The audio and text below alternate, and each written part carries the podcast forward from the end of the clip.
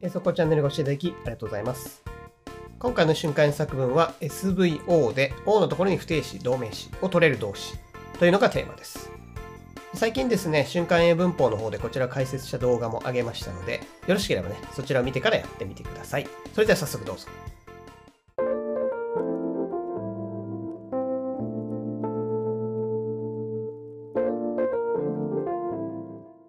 まずは最初の文章いってみましょう。彼女は何とか試験をパスできたみたいだ。彼女は何とか試験をパスできたみたいだ。もう一回いきます。彼女は何とか試験をパスできたみたいだ。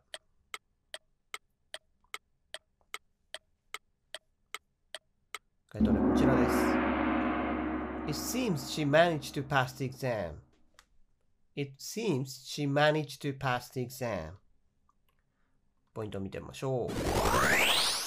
マネージっていうのは後ろ to 不定詞が取れるんですが、これはなんとか何々できるという意味で非常に大事な表現になります。マネージ経営するという意味で覚えている方は多いかもしれないですけども、この表現の方が日常会話ではよく出てきますね。でこれなぜ大事かというと、何にできたっていうと、クッとが使えるんじゃないと思う人もいるかもしれないんですけども、クッと結構ややこしくてですね、何々できたっていう訳語になる時でも、能力的に何々できた。例えば、I could swim 10 kilometers みたいな10キロ泳ぐことができた。過去能力的にできた。こういう時は could 使うんですけども、こういうふうに状況的に何々できた。みたいな場合ですね。えなんとか終電に乗ることができたとかですね。こういうできたは could じゃなくてですね、このマネージ to を使うことになるんですね。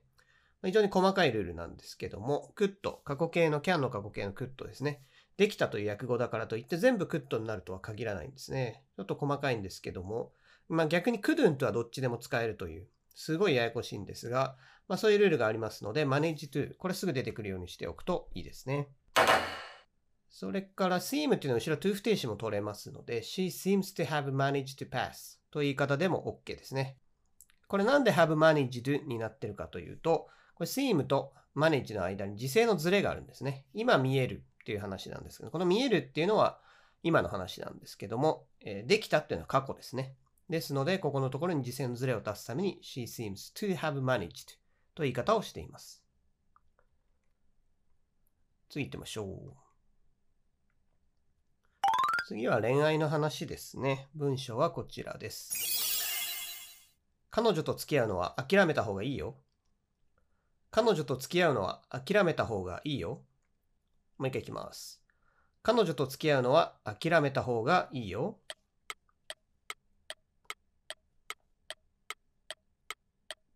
こちらです。You should give up dating her. You should give up dating her. ポイントを見てみましょう。これは文法解説の方でもお話ししましたが、give up とか stop とかですね、このやめる系の動詞っていうのは、to 不定詞は目的語に取れないものが多くて、動名詞を目的語に取るというグループなんですね。これグループ化して覚えましょうということで、文法の動画の方でも言いましたけども、まあよろしければそちらを見てみてください。それから付き合うっていうのはいろいろね、例えばなんか反社会勢力と付き合うとか、そういう人間的なつながりがあるっていう意味の付き合うもありますし、男女交際っていう意味の付き合うもありますね。男女交際の場合はデートを使いますね。これ多動詞で使います。デート with とかではなくて、デート誰々って形で使うので覚えておいてください。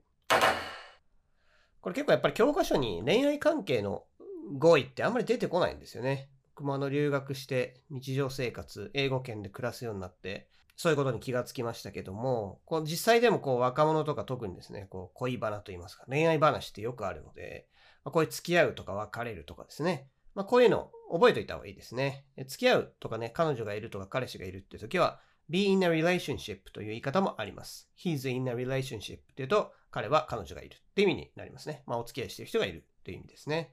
それから別れるは break up を使って dump。これは振るっていうことですね。ダンプはダンプカーのダンプなんですけども、なので捨てる、見捨てるっていうところから誰かを振るっていう時はダンプを使う。ってことになりますね。それからあと日本語だと告るとかありますけども、あれあんまり英語ではないですね。英語だと多分お付き合いするときに正式にこう付き合ってくださいみたいなのあんまりないんですね。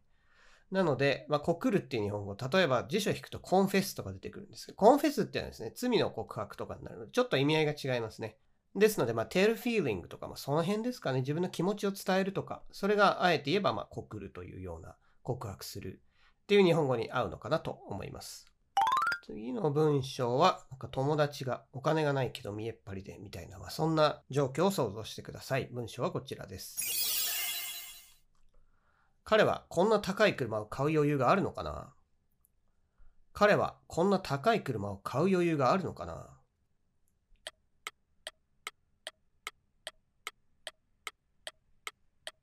回答例こちらです。Can he afford to buy such an expensive car? Can he afford to buy such an expensive car? ポイントを見てみましょう。Afford もですね、目的語に to 不定詞を取れる動詞の一つですね。で、can と使うことが多いので、この辺覚えておいてください。金銭的な余裕があるという意味ですね。affordable という形容詞があるんですが、これもよく使いますね。reasonable と同じで、いい意味で安いという意味ですね。チープだとこう悪い意味で安いってことですけども、まあ、お手頃っていう感じが affordable, reasonable になります。それから、買う余裕があるのかな？ちょっと独り言っぽい質問にも聞こえるので、これ wonder 使ってもいいですかね？wonder っていうのは後ろに if とか WH 説が来るんですけども、これは余裕があるのかどうかっていう二択の質問なのでですね、えー if とか whether とかね、そういうのを使うことになります。I wonder if he can afford to buy such an expensive car. これでも OK ということですね。で次はですね、まあ、例えば同居してる家族とかいる方はね、えーこれこれやっといてよとかね、家の中のこととか頼むことがあると思うんですけども、まあ、そういう状況を想像してください。文章はこちらです。家を出る際には必ずクーラーの電源を切っておいてね。家を出る際には必ずクーラーの電源を切っておいてね。もう一回いきます。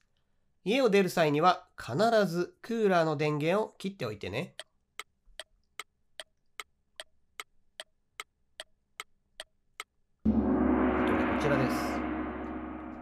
Make sure to turn off the air conditioner when you leave the house.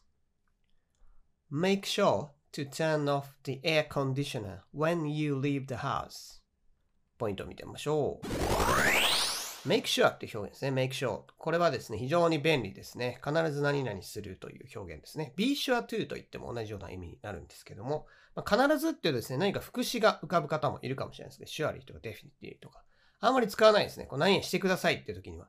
将来必ずこうなるでしょう。みたいなニュアンスの時に、例えば surely っていう副詞を使うことはあるんですけども、必ず何々してねって注意を与える時なんかには、この make sure っていうのが一番よく使われますね。あんまりこうめちゃくちゃ強い感じでもないですし、強制感もそんなないので、まあ、さらっとなんか注意を促したい時なんかには非常に便利な表現ですね。でそれから make sure なんですけど、後ろにざっと説も可能なんですね。例えばですね、まあ、電車のアナウンスなんかで、make sure you have everything with you とか言いますけども、忘れ物ないようにしてください。こざっと説以下の状況が確実にあるようにしてくださいみたいなニュアンスなんですけども、make sure everything is ready とか、すべてがちゃんと準備できているようにしといてください。ざっと以下の状況が確実にあることをあなたが確認しといてねっていうようなニュアンスになりますね。なんで make sure to も make sure that これどっちも使えますので覚えておいてください。それからクーラー、これ和製語になりまして、そのまま言ってもですね、ネイティブには伝わりませんね。エアコンディショナーだったら伝わります。ちょっと注意しておいてください。次はですね、まあこんな方多いんじゃないでしょうかね。えー朝、朝寝坊の話ですね。文章はこちらです。月曜日の朝は寝坊しがちなので、目覚ましを2個セットしてます。月曜日の朝は寝坊しがちなので、目覚ましを2個セットしてます。もう一回いきます。月曜日の朝は寝坊しがちなので、目覚ましを2個セットしています。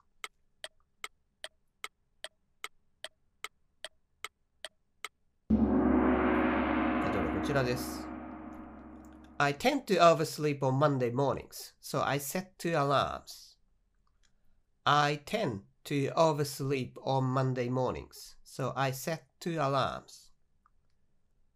ポイント見てみましょう。Tend, intend, pretend. これはですね、tend がつく動詞シリーズ、O に to 不定詞可能ということですね。これは文法解説の動画でも挙げましたが、一つのグループとして覚えておいてください。tend は何にする傾向がある、何にしがちであるという意味ですね。それから文法なんですけども、前置の使い方ですね。本来 Monday、日付とか曜日っていうのは on 使うんですね。じゃあ、モーニングはどうかっていうと、モーニングは in 使うんですね。in the morning。じゃあ、Monday morning とこう一語にした場合どうするんですかというとですね、これは Monday morning の場合は Monday に合わせて on 使いますね。なので、Friday lunch とか、も一緒なんですけども、こういうふうに組み合わせてですね、作った場合には、この前の Monday に合わせて on を使うということを覚えておいてください。それから寝坊ってことですね。これ oversleep というのが一語でいけるんですけども、wake up late とか言ってももちろん通じますね。あと5位で、alarms。これアラームクロックスと言ってももちろん OK ですね。アラームスだけでも通じます。これでも目覚まし時計という意味があります。次も日常生活でよくある話ですかね。文章はこちらです。しまった。待ち合わせの時間が変更になったことを彼に言うのを忘れた。しまった。待ち合わせの時間が変更になったことを彼に言うのを忘れた。もう一回いきます。しまった。待ち合わせの時間が変更になったことを彼に言うのを忘れた。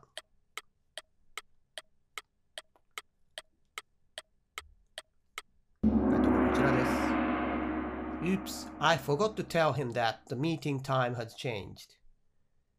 Oops, I forgot to tell him that the meeting time has changed. ポイントを見てみましょう。forget っていうのはですね、後ろに to 不定詞も動名詞も取れて意味が違いますなんていう教科書的な説明だとそうなるんですけども、ただ日常生活でよく使うのは to 不定詞の方ですね。to 不定詞入れると何々することを忘れていて結局やらなかったというニュアンスになりますね。これは非常によくありますね。鍵をかけ忘れた、なんか持ってくるの忘れた、などなどですね。ですので、まずこちらの使い方を覚えておくといいと思います。それから不定詞の中、forgot to の後 tell 使ってますね。で、この不定詞の中も使う動詞によって後ろの形はですね、その動詞に合わせて使わないといけませんので、例えば tell っていうのは SVOO が取れる動詞ですね。ですので、後ろに今 OO、him が O で、ざっと説が2番目の O という形になっています。まあ、こういうふうにですね、不定詞の中の動詞も結局その後ろの形はその動詞の使い方知らないと組めないんですね。だからこうこの動詞は後ろにこういう形で取れるとかっていうのは頭の中で整理しておくっていうのは非常に大事なんですね。この文のメインの主語だけじゃなくて、こういうふうに文の中に不定詞が出てくると、そこの動詞の後ろの形っていうのも覚えておかないといけないっていうことなんですね。だから動詞の使い方っていうのは文作る際、もうどこででも出てくるっていう感じですね。なので覚えておきましょう。で、この文ですけども、説を使ってるんですけども、has changed。現在完了形。forgot が過去形なんですけども、ここは時制は一致させてないですね。本来だったら had changed。と時制一致させてもいいんですけども、現在も変わってない事実だったら説のところは現在形のままでいいというルールがあるので、これミーティングタイムが変わったっていうのは今ももちろん変わってない事実なので、そのまま現在完了にしているということですね。それからしまったってこれね、なんかちょっとした時に出ちゃう言葉。これはもう冷静じゃなくて、やや感情が動いてね、あの、出る言葉なんで、あんまりこう文とかで言う人はいないですね。例えば困るっていうのは I'm in trouble とか言う人がいますけど、そんな冷静にね、本当に困っちゃった時に I'm in trouble とか言う人あんまりいないですね。ですので、こういうふうに oops とかね、oh my god とか、あとはまあね、若者とかだったら、まあ嫉妬とかね、そういう汚い言葉もありますけども、こういうの言ったりもするでしょうね。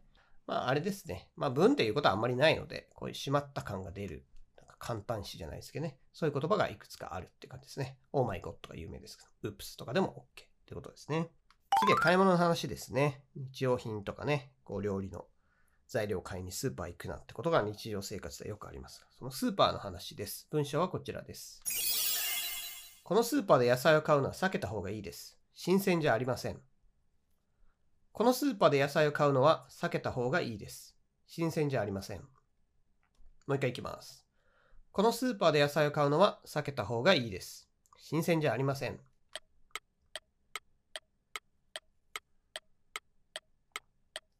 こちらです。You should avoid buying vegetables at this supermarket. They are not fresh.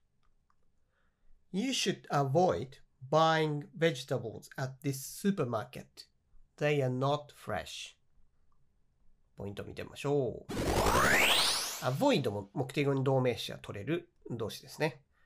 これ言い方を変えると refrain っていうのもあるんですけど、refrain は必ず from と使いますね。refrain from buying vegetables。リフレインの方がもうちょっと奥ゆかしい感じですかね。差し控えるみたいなことですね。まあ、誰かにアドバイスしたいんだけども、こう遠回しにね、何にしない方がいいです。アボイドよりもうちょっと遠回しにしたい時なんかにリフレインフロム使いますね。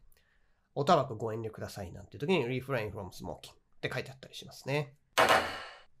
それから、あとここはですね、文法的な注意点あまりないんですけど、vegetables。これ野菜ですね。複数形になってますが、これ物でもですね、複数形っていうのは they になりますね。代名詞英語でよく出てきますが、they は彼らっていうだけじゃなくてね、こう物にも使えますので、それを覚えておいてください。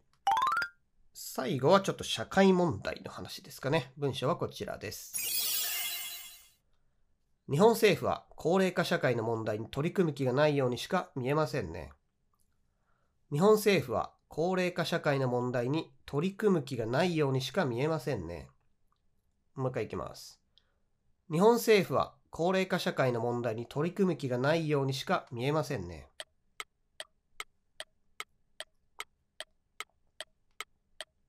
こちらです。It seems the Japanese government doesn't intend to tackle the problem of aging society. It seems the Japanese government doesn't intend to tackle the problem of aging society. ポイントを見てみましょう。これも天度がつく動詞シリーズ、後ろと不定詞が取れるってことなんですけども、intend は何々する意図があるという意味ですね。そういう気持ちがある、意図があるということですね。ちなみに言い換えると be willing to という言い方と一緒になります。それから取り組むという言い方ですね。タッコーとかですね。アドレスというのがあるんですけども、タックルはこうスポーツとかね、ラグビーとかでもタックルとか言いますけども、まあ、サッカーでもスライディングタックルとか言いますね。なので、こうスポーツと絡めると覚えやすいですね。何かに取り組むっていう感じですね。こう取っ組み合うじゃないですけど、取り組むという感じなので、これは割と覚えやすい動詞だと思いますね。 address はあの住所と同じスペルで実はこういう意味があるっていうことなので、受験とかでは聞かれたりしますね。これもよく使えますので覚えておいてください。それから age。これ年齢という意味ですけども、動詞もありますね。年を取るって動詞があるので、日本語でも例えばアンチエイジングとか言いますけども、あれは別に英語なんですね。